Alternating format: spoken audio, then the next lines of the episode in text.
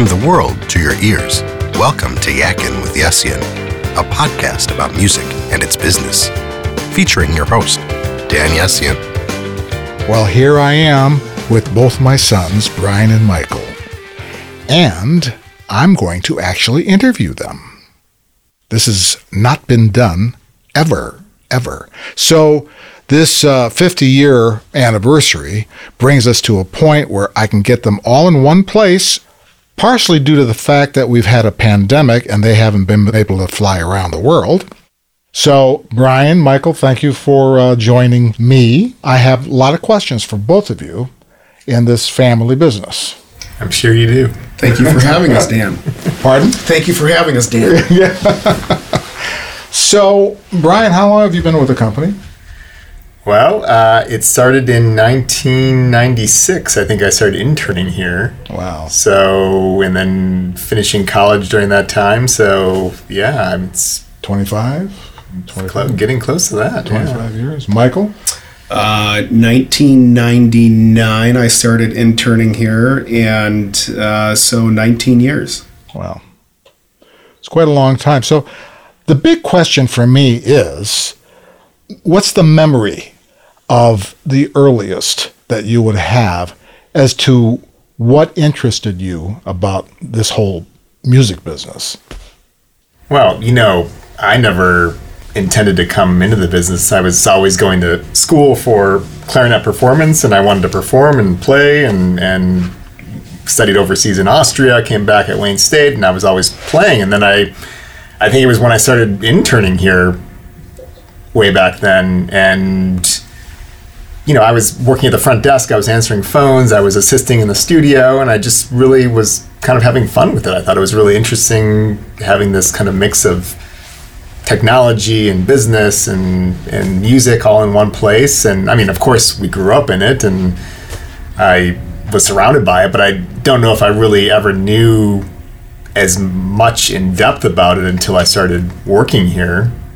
Uh, and from there, I just kind of got hooked. And then I didn't want to do the performance as much as I wanted to keep kind of going with the excitement and the thrill and the new things that would pop up every day over here. So I guess that's And I want to let let our audience know too that you were you did study in Europe. You studied clarinet and you studied classically performance at the Mozarteum, right? Anything right. you want to say about that? I mean the the mean- challenges that you had over there or anything or Yeah, well, you quickly realize when you're studying over there with the caliber of other players, you're it's like the creme de la creme of players from all over the world. So the competition becomes fierce. I mean, my fellow clarinet players that I was studying with were from Japan and Korea and Russia and Germany and Austria. Now a lot of them are playing with the Vienna Philharmonic and the New York Philharmonic and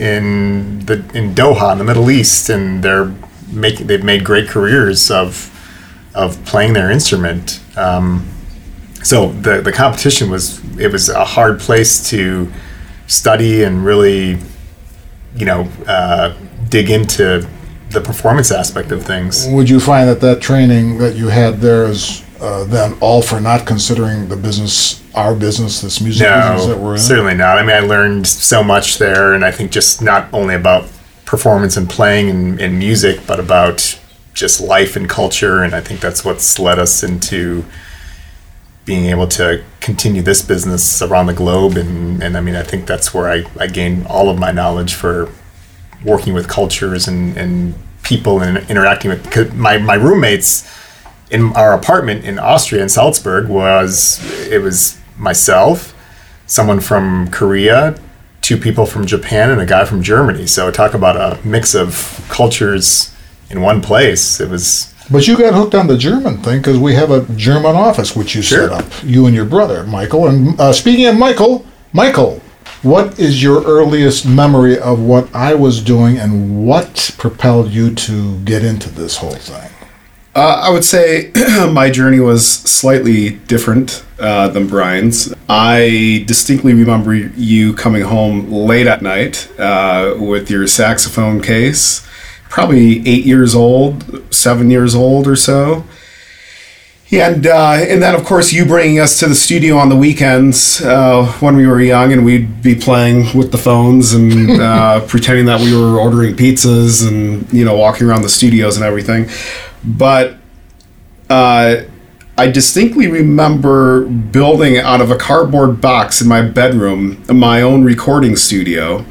And I set up my Casio keyboard player. I set up my electronic drum pads and um, whatever else I, rem- had. I, remember Yeah. that. Yeah. and because I wanted to be like you, uh, and that was kind of the the whole thing there of, of being able to create something from nothing and be able to say, "Oh my gosh, look, this is the commercial that's on the TV." Uh, back in the in that day, a lot of jingles and uh, famous jingles. So it was exciting. It was exciting to play uh, clarinet. Not as proficient as Brian as far as reading. Uh-huh. And who was late to the interview? uh, and um, performer. Yeah, yeah. Uh, uh, but playing more by ear. My, the problem that I had was I would have to ask them to play something for me first, and then I could get it. Uh, so I wasn't as a proficient reader. So you inherited some of my inability to read music. Right, which uh, would take me to another experience of the three of us playing Christmas Eve. Oh, go ahead. Talk about it. in church uh, every Christmas Eve, we would go off on our own and start doing whatever we wanted to do. Although we sounded good and we played within the context of what the piece of music was. And this one was getting so frustrated with us all the time Yeah. and said, I'm never doing this again. and uh, yeah, Yeah, you did. until the last year that we were playing together Christmas Eve and we all started laughing through our horns. Right. Which is a maddening sound. Yeah, and then the congregation started laughing with us, and that was it. We never played again. Broke up the band. Yeah, broke up, Broke the band. up the band. and then off to college, studied music business. At Western, which At is Western a good business school, right? Yeah, yeah. Did you have, though, other aspirations to do something else other than music?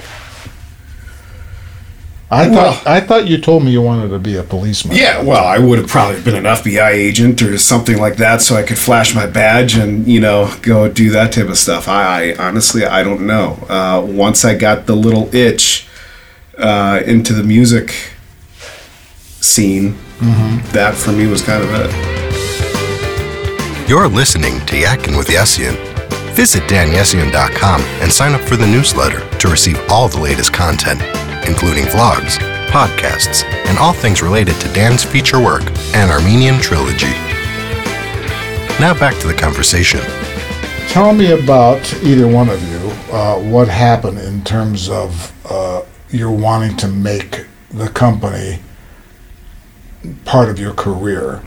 Brian, you started out saying that you were interning and you the bug bit you, but then Michael, uh, how did that all go? Well, Brian was working here while I was in college, and uh, you were still just kind of fresh into the whole industry and figuring out the way and making some changes and moves and all that with with how things were and how things maybe should be. Uh, and then when I expressed my interest to you to get into this, Go ahead, tell him. uh, you said, I don't think you want to do this. and I said, bullshit, I do want to do this. and uh, you said, you, you, you pretty much put me under the microscope of, you're not going to do this. And I said, I am going to do this. And this went back and forth for a little bit until I proved to you why and how I'm going to do this in a letter that I wrote to you A three-page a letter. three page letter of why this is something that I need to fulfill for myself, and this is something that is a passion of mine. And I had concerns because here we are now with both of my sons entering what I would call a very risky business. Because, first of all, emanating out of Detroit, I mean, the only relationship of our company to anything else musical uh, doesn't really exist. There's Motown, we had Motown, uh, and we had Stars, but did they have anything to do with what we do? No, there was nothing else here. No. What kinds of things, now that you guys have been doing this a long time, and it's a family business, what kinds of things are could assuredly produce failure? We've been around for 50 years. Yeah. Why? Uh, why? And could we have failed? Uh, we can still fail, of course, but what are the things that could create failure? Well, number one is family. I mean, there's the three of us here, and uh, if we didn't get along, I don't think much would be happening here. So I mean, that, that you're you know, so right. I mean, that's number one. Yeah. I think very fortunate. I mean, there's how many family businesses fail? I, I think there's probably um, over fifty percent. I would guess probably do. Especially Uh, when the sons come in, right? Well, yeah. I Sure. mean, I mean, I have to pull his weight, but Okay. Yeah. I, I yeah, but I mean, I, I think, uh, I mean, luckily we always had a very close family, not only in our the family of the four of us with mom, but also beyond that with with close family and cousins and and I mean, family was always a big part of us growing up and uh, having family values and and you know getting along with each other and and compromising and and I mean Michael and I have different personalities completely, but we still find common ground and, and ways to you know compromise and work together. I mean, if we couldn't do that, or you know working with you and being able to over all these years, being able to and we ha- all have very different traits and, and very different characteristics in the way that we whether it's the way that we pers- um, produce a job or um, interact with each other, and, and we just have to find ways to or the direction that we want to see the business go into. sure and, and we have debates about that kind of stuff. We, we have have. discussions. Has there been any jealousy between you two that you would be able to say that could create some problem? Well, he's jealous every day. What about wives? How important are you? You're both married. You, Brian, have uh, two. Uh, I have two. Two wives? Two wives. you- no, I'm sorry, not two wives. the other one? Yeah. Uh, Can't tell you. So, yeah. So, so you have two children. Michael, you have three children. You're both married. You have. wa- How important are the wives in these situations? Well, I mean, in our work, I mean, with, with growing up with, with mom, I mean, she, you, you always worked very late and you were gigging out on the weekends. So you were gone on Friday, Saturday, Thursday, Friday, Saturday nights until two, three in the morning. So you Right. weren't home a lot. And, uh, or, you know, during the week you were working and even when you came home, you'd go into your, you know, little study office and, and play the piano and, and work. Right. I mean, now with with what we're doing, I mean, Michael and I, not right now because of the pandemic, but we're we travel a lot. I mean, we're on the road all the time. I mean, myself more international, Michael all around the other U.S. week, I mean, every other week we're we're somewhere, and and uh, you know there there has to be there has to be a lot of understanding from your wife or your spouse to be able to. Um, you know work with that and, and that relationship and the dynamic and being in and out and in and out and even when we're in we're still out because we're working around the globe Speaking of international, uh, I know, uh, you know, of course, when I started, I was doing a lot of car jingles, and then we naturally I was able to pull that out so I could lift it beyond that scope to other things, including uh, film trailers and music for other uh, media. But um, what things would you say that you've done that have taken the business beyond? Uh, in terms of the scope of what we've been able to pull off for these 50 years. You came 25 years ago, you 20 years, 19, 20 years ago. What what things would you say, well, beyond what the old man was doing, we did blah. What was that? I mean, I would say the diversification of what we've done has been a game changer. I mean, absolutely creatively for all of our teams. Uh, I mean, everyone's growth from that creatively has just been exponential. Um, oh just to push into other markets different locations, I I mean- mean, New York, LA, Hamburg, Germany. Michael, why don't you talk to uh, the audience about our first entry into New York? Yeah, uh, we were looking at different spaces, uh, and we finally found a space that we were wanting to land on, and it came down to then the negotiation for the space and signing a lease. So, me always always being the one that likes to negotiate said dad i'll go in and you know negotiate this deal I went with you. yeah, yeah, you were with me, and we stayed in a beautiful hotel with rats and mice running around. Thank you very feet, much for setting that up, Michael. Of course, and it's a good deal. Uh, it was a great deal. so we walk into this building, and you said, "Michael, I'm going to do the negotiating. Watch how I handle this." And so I said, "Okay, have at it." We walk, we go up this elevator ride to whatever 14th floor or whatever it was and meet the owner of the building. And there's a huge uh, conference room table. We're on one end, he's at the other end. And uh, so I'm waiting to see what you're going to say. And he says, "Okay, if you guys want this, is this is what it is. This is how much it is per square foot. Yada yada yada." And then you tried to negotiate, mm-hmm. and completely failed Thank you, and he and he said, if you don't want this space, go back to your farmland in Michigan.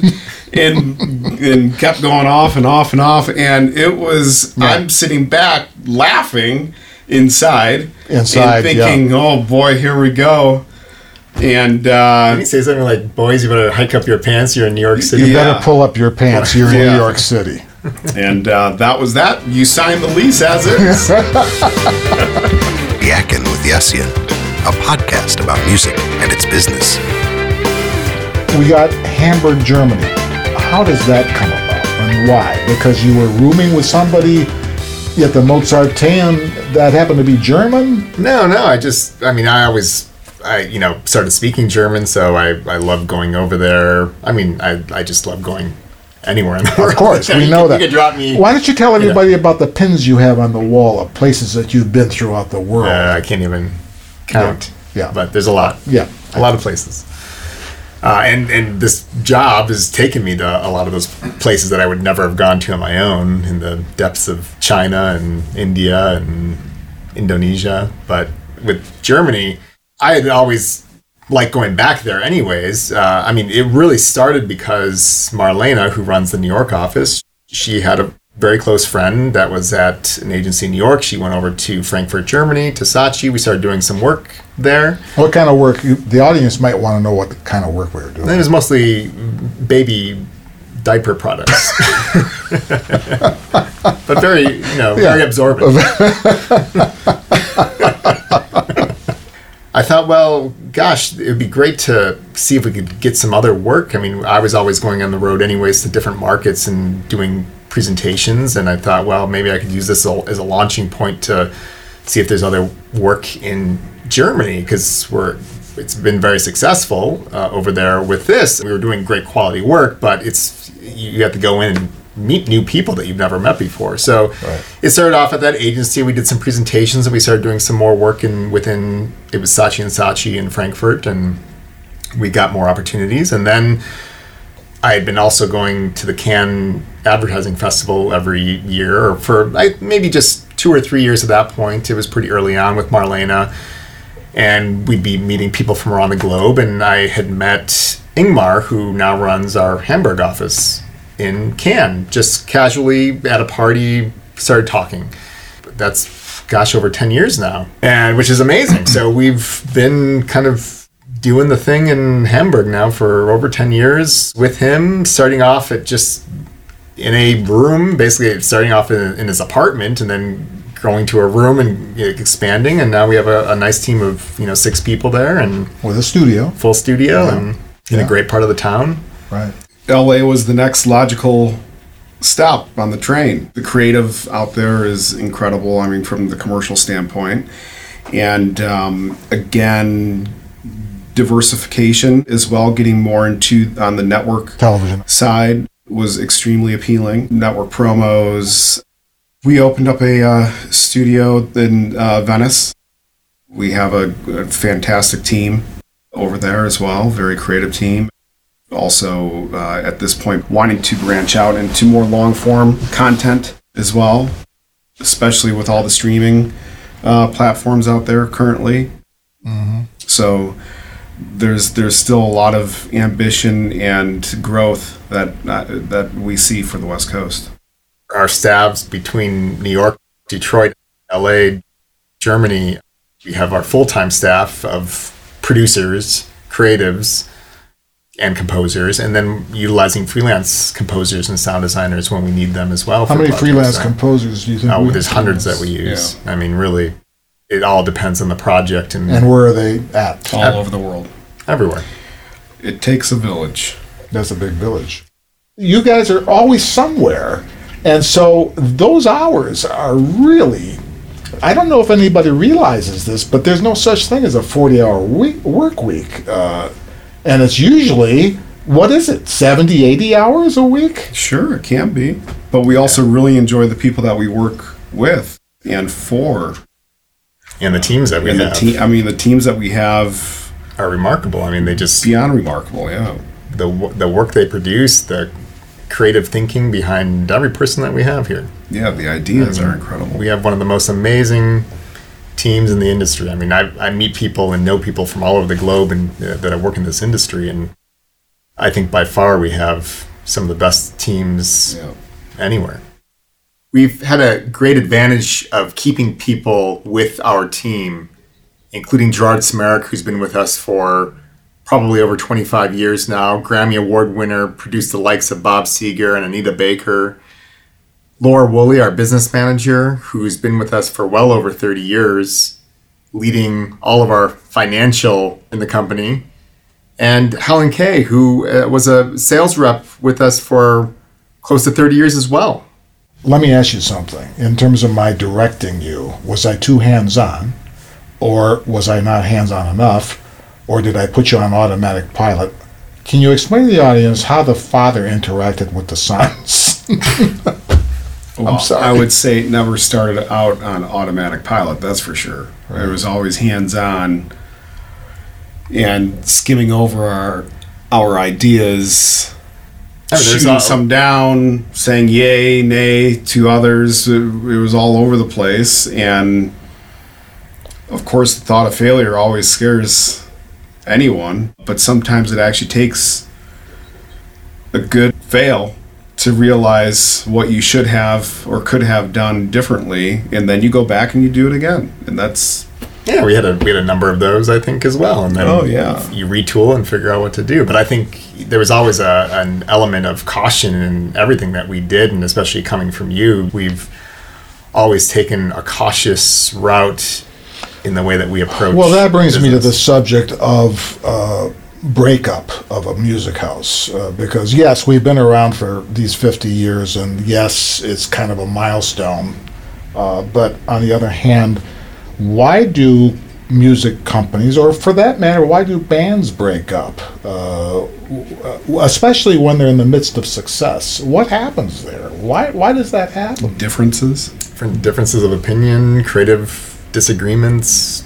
You name it. But everybody's, let's say, maybe, everybody's making a few bucks, they should be happy, blah, blah, blah. How do Well, I mean, at the end of the day, I don't think the money is going to make you happy. I think you have to really it's the culture. It's the enjoy the, the way that people work and interact with each other. You have to still in, in somewhat enjoy what you're doing. If you hate going to the office every day and you can't, it's, if it's uh, becomes you guys are having, are you having fun? No.